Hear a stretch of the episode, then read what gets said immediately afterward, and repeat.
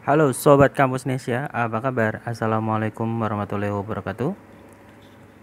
Berjumpa kembali dengan saya Nandar di podcast Kampus Nesia Dan kita masih di series kelas menulis ala Kampus Nesia Dan ini adalah video seri ke-8 Sebelumnya kita sudah membahas tentang sumber ide menulis Dan cara menu cara konsisten dalam menulis dan di video yang ke-8 ini uh, kita akan membahas tentang alternatif cara monetis blog atau web selain Google AdSense. Jadi kita anggap dari series video yang pertama sampai ke 7 kemarin teman-teman sudah melakukan langkah demi langkah dan sudah punya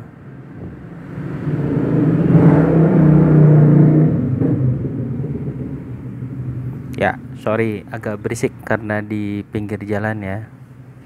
Entah apa motivasi orang-orang yang punya motor dengan knalpot fisik ya. Kalau siang sih oke ya, kalau malam kayak gini kan ya bawaannya pengen disumpahin orang aja. Buat yang punya motor mahal knalpotnya yang biasa-biasa aja. Berisik. Oke, kita lanjut ke video kita uh, sampai di mana tadi? Kita asumsikan bahwa di video ke-8 ini teman-teman sudah punya web atau blog mengikuti langkah demi langkah yang sudah kita sampaikan dan sudah saatnya bagi yang belum ya, bagi yang website atau blognya belum uh, dimonetize untuk menghasilkan uang, mungkin ini saatnya. Dan informasi buat teman-teman yang mungkin selama ini enggak kepikiran jadi ya ya mot, uh, motivasi bikin web atau blognya karena memang pengen menulis aja mencurahkan ide gagasan uh, atau catatan pribadi. Bahwasanya web atau blog yang kita miliki itu bisa juga menghasilkan uang dan istilah yang digunakan adalah monetize gitu. Mungkin gak asing kita udah sering dengar kata monetize itu untuk platform YouTube misalkan dan di blog atau web pun bisa dilakukan. Baik teman-teman menggunakan uh, platform uh, blogspot blogger dari Google atau WordPress itu juga bisa. Jadi yang paling umum digunakan kan dua platform itu ya. Walaupun tidak menutup kemungkinan uh, blog juga dibuat dengan uh, platform yang lain Nah, teman-teman, uh, apa saja uh, alternatif uh, cara monetize blog atau web milik kita selain dari Google AdSense? Nanti kita akan bahas satu persatu dengan sedikit kelebihan dan kekurangannya. Tapi yang pasti memang uh, yang paling umum digunakan itu adalah Google AdSense, yaitu layanan uh, iklan kerjasama penayang iklan salah satu produk dari dari Google gitu. Nah, uh, Google AdSense ini juga kalau boleh sedikit membahas uh, untuk lebih lanjut kira-kira seberapa peluang potensi yang bisa dihasilkan dari Google AdSense. Ada video kita yang di salah satu episode pertama sebelum episode pertama yaitu tentang uh, bagaimana kami bisa menghasilkan uh, beberapa juta dari Google AdSense gitu. Google AdSense ini memang uh, bisa dibilang gampang-gampang susah gitu. Uh, setiap orang punya pengalaman dan perjalanan AdSense-nya masing-masing. Maksud saya adalah ada yang dengan mudah bisa di approve dan menayangkan iklan dan mulai menghasilkan, tapi juga tidak sedikit nih cerita yang butuh perjuangan harus berkali-kali mencoba bahkan nggak cuman sebulan dua bulan tapi juga beberapa tahun gitu.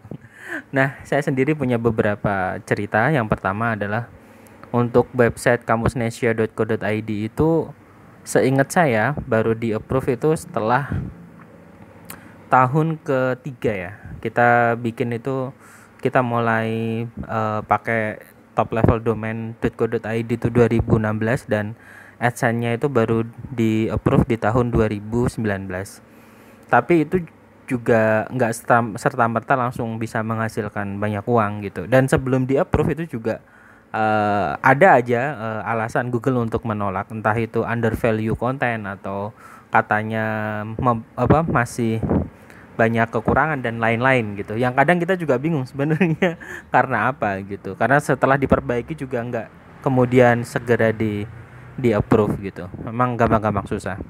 Dan selama tahun 2019 itu juga selama setahun hasilnya nggak seberapa. Seingat saya tuh mungkin sekitar 200 atau 300 gitu. Jadi nggak sampai payout dan akhirnya kita memutuskan untuk udahlah nggak pakai iklan aja gitu.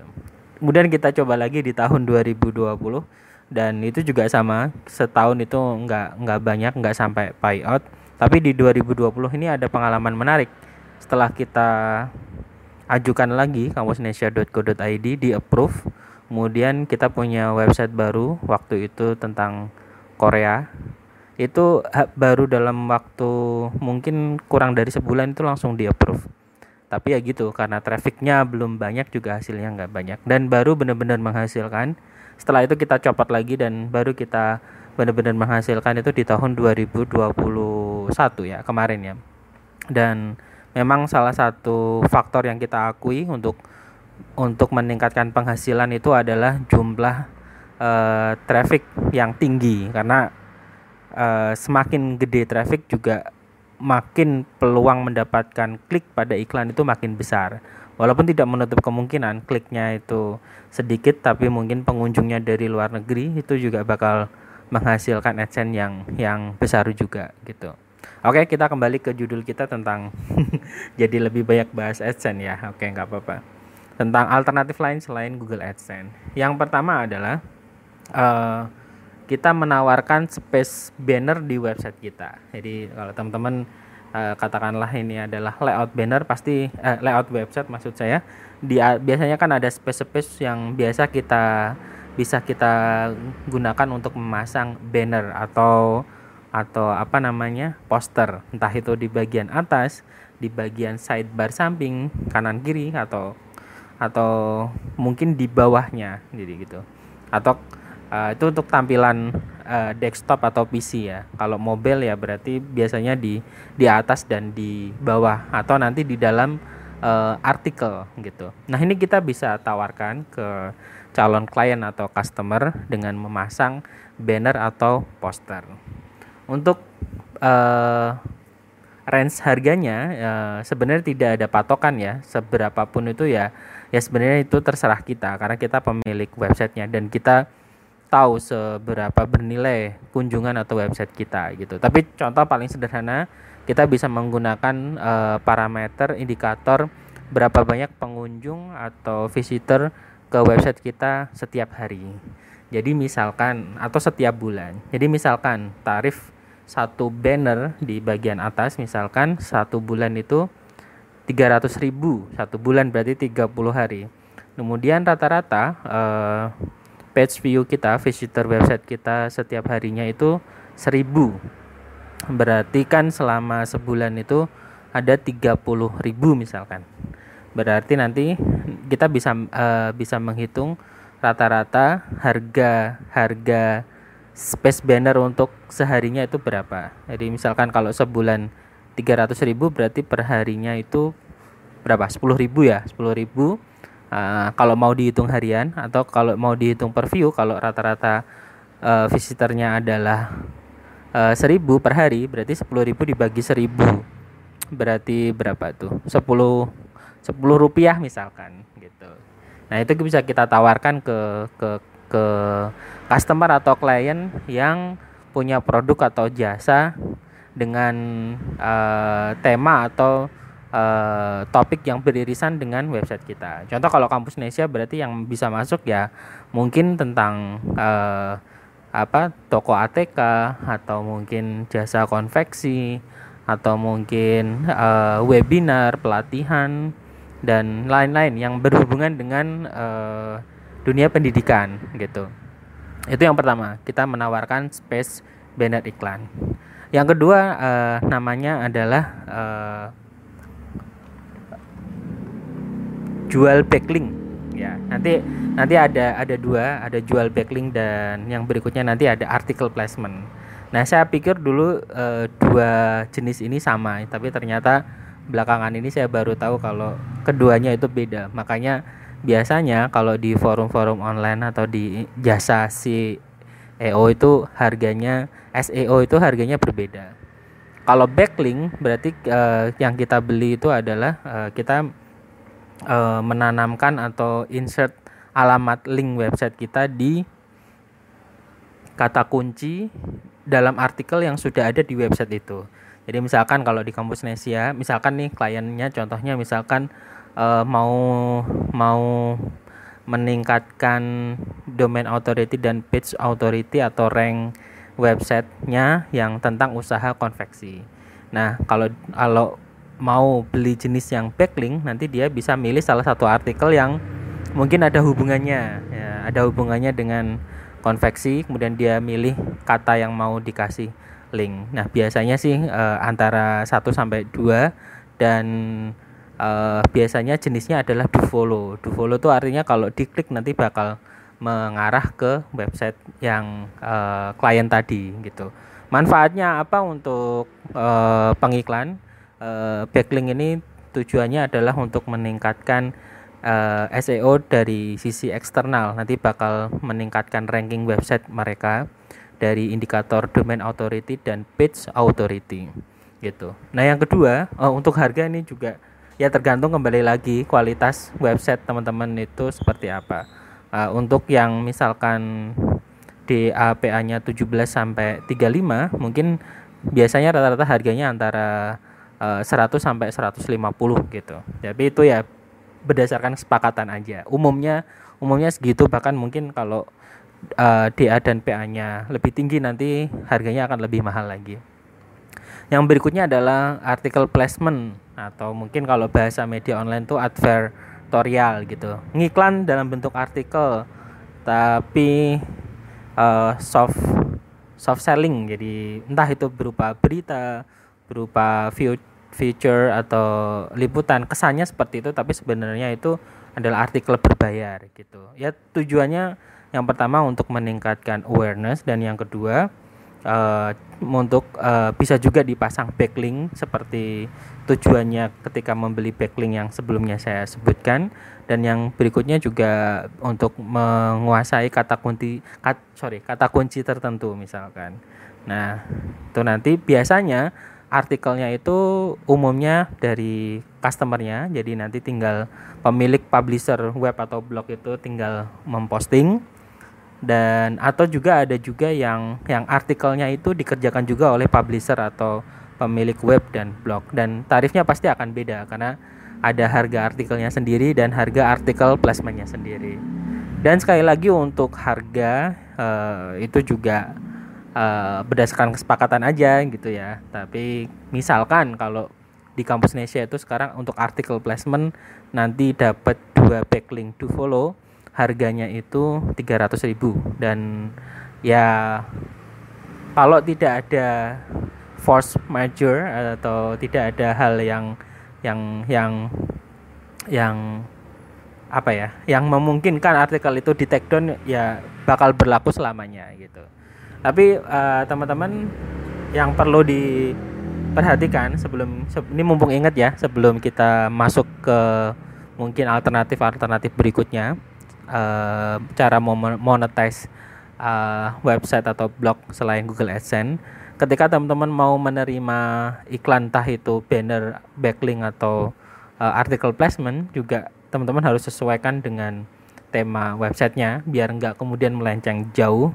Dan yang kedua ya uh, kalau misalkan kita harus punya aturan sebagai publisher. Contoh misalkan kalau kampus Indonesia ya karena kita temanya pendidikan dan hiburan maka kalau terlalu melenceng jauh maka kita nggak menerima. Dan tema-tema seperti uh, judi atau narkoba atau obat-obatan tertentu atau bisnis yang melanggar intinya melanggar norma masyarakat agama dan uh, hukum di Indonesia maka kita nggak menerima. Dan dan itu nggak masalah. Jadi nggak nggak melulu setiap tawaran iklan uh, itu harus kita terima. Walaupun kita juga butuh pemasukan tapi juga nggak nggak jangan sembarangan gitu ya karena kalau misalkan melanggar uh, hukum misalkan ya itu bisa nanti berakibat fatal di kemudian hari. Oke, kita lanjut. Kalau tadi yang pertama sudah ada uh, banner, kemudian backlink, uh, artikel placement, kita juga bisa menggunakan uh, apa istilahnya ya, apresiasi ya atau uh, ini lagi sering kan. Uh, kalau dulu tuh kan kita agak susah ya karena uh, platformnya itu enggak apa belum banyak gitu. Uh, apresiasi atau saweran lah. Atau kalau dulu tuh donasi gitu donate gitu ya. Nah kalau dulu tuh blogger menggunakan uh, PayPal gitu. Uh, atau mungkin rekening rekening Bank Indonesia juga. Nah sekarang nih banyak nih, kak. Misalkan kita bisa pakai uh, e-wallet ya, uh, dompet digital seperti GoPay, ShopeePay, kemudian Dana, Uh, atau nih yang baru nih kita lagi nyoba pakai QRIS ya. Itu kan gampang. Jadi kita tampil kita pasang aja uh, kodenya nanti kalau ada pembaca yang merasa bermanfaat nanti kalau mau mendukung dan support bisa dengan saweran atau donasi. Atau situs-situs seperti Traktir, kemudian Saweria itu juga juga bisa ya.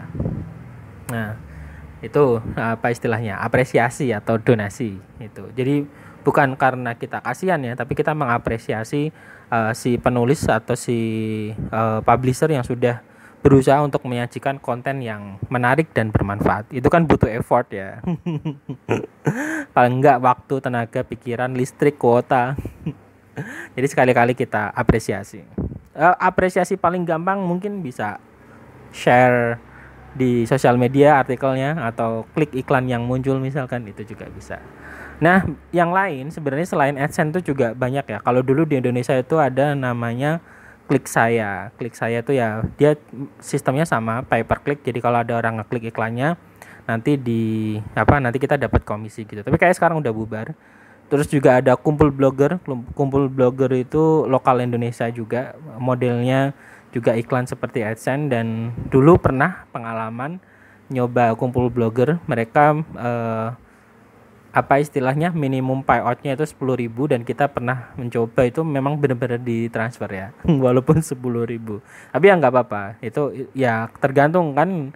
AdSense juga kalau yang ngeklik nggak banyak juga hasilnya nggak seberapa gitu kemudian ada Ad Now ya itu kalau Ad Now ini sebenarnya uh, saya yang agak nggak suka itu jenis iklannya ya. Biasanya itu yang itu loh teman-teman, yang lutut, sendi, kemudian perut buncit segala macam atau gambar-gambar telur atau gambar-gambar yang ya memang tujuannya grafisnya itu mencolok dan tapi untuk beberapa orang kan itu risih ya termasuk saya yang punya mungkin punya beberapa trauma pada gambar-gambar sensitif kayak gitu tuh agak traumatis jadi dulu pernah nyoba tapi kemudian nggak nggak kita pasang lagi. Jadi belum belum pernah sampai berhasil payout. Kalau ada mungkin teman-teman uh, yang pernah coba now dan mungkin berhasil sampai payout bisa sharing di kolom komentar. Dan ada revenue hit kalau nggak salah ya. Saya pernah nyoba cuman sekali lagi re ini dia itu agak agak ini ya agak pop up gitu segala macam. Jadi menurut saya agak mengganggu. Jadi waktu itu kita coba cuman sehari dua hari terus kita kita hapus lagi kodenya karena menurut kita agak mengganggu uh, saat uh, pembaca me membaca konten kita gitu. Jadi belum pernah tahu juga sampai payoutnya gitu. Uh, itu kemudian yang lain apa pelatihan. Nah pelatihan juga bisa nih. Jadi misalkan konten teman-teman adalah tentang uh, memasak resep atau atau mungkin tutorial membuat kerajinan atau apa. Jadi nanti bisa membuat pelatihan atau workshop yang berbayar gitu ya. Jadi uh, website atau blog itu digunakan sebagai uh, diary, media catatan, publikasi. Kemudian nanti kita bikin pelatihan dengan uh, kontribusi dan itu kan bisa jadi pemasukan gitu. Jadi banyak sebenarnya teman-teman paling enggak tadi yang sudah kita sebutkan ya. Yang paling umum tuh memang Google AdSense tapi karena kita temanya selain Google AdSense kita bisa menawarkan banner kita bisa menawarkan uh, backlink kita bisa menawarkan artikel placement. Oh ya review review produk ya bisa ya. Teman-teman yang di blogger itu sering saya lihat diundang sama brand sama hotel resto biasanya untuk uh, apa namanya kayak review gitu. Dan itu kan pasti ada ada ininya ya. Ada apa istilahnya? Ada bayarannya lah gitu ya. Kemudian tadi kita bis teman-teman bisa nyoba ad now itu mirip ads apa Google AdSense kumpul blogger ya, kemudian uh, ada revenue hit. Dulu tuh juga ada namanya halal ads itu. Tapi saya belum pernah nyoba. Kemudian apa tadi uh, donasi atau apresiasi dengan situs apa uh, kode QRS atau dompet digital atau platform seperti uh, Saweria, kemudian Traktir, kemudian apa karya karsa gitu. Udah mulai banyak lah sebenarnya gitu.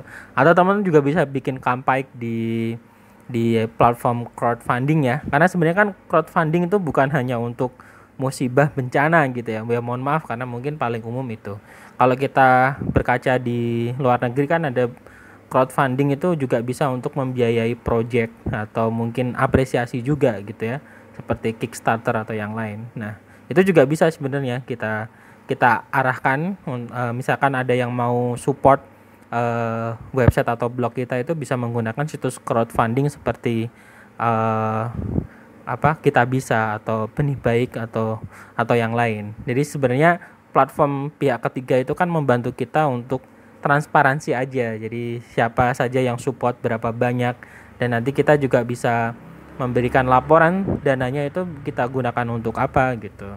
Atau ya mungkin bikin kan atau bikin konten yang eksklusif gitu. Itu juga bisa. Kayak traktir itu kita bisa bikin konten yang eksklusif jadi yang mau membaca atau menonton konten itu uh, nanti ada semacam uh, tiket berbayarnya dengan dengan traktir. Misalkan cendol itu 5000 atau 10.000 gitu bisa. Pernah nyoba cuman belum ada yang traktir.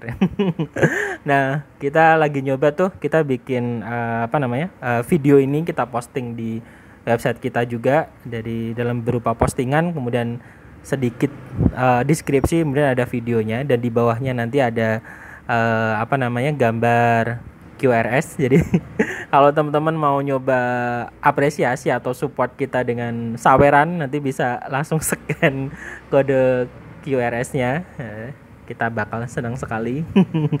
Buat apa uangnya mas? Ya buat operasional lah ya. Minimal buat beli kuota beli bayar listrik buat beli kopi kalau lembur bikin konten dan lain-lain. Oke itu dulu teman-teman kalau ada yang mau disampaikan atau dipertanyakan bisa disampaikan di kolom komentar. Terima kasih udah nonton video ini. Cukup panjang karena lebih dari 20 menit. Jangan lupa like, share, and comment. Dan yang penting adalah subscribe.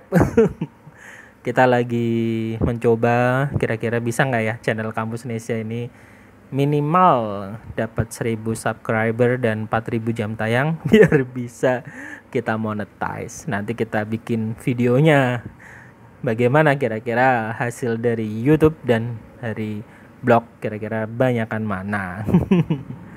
Oke itu dulu, mohon maaf kalau ada salah-salah. Uh, selamat mencoba, tetap semangat ya para pengabdi pengabdi konten. Mari terus berjuang Semoga ada manfaatnya. Wassalamualaikum warahmatullahi wabarakatuh. Sampai jumpa.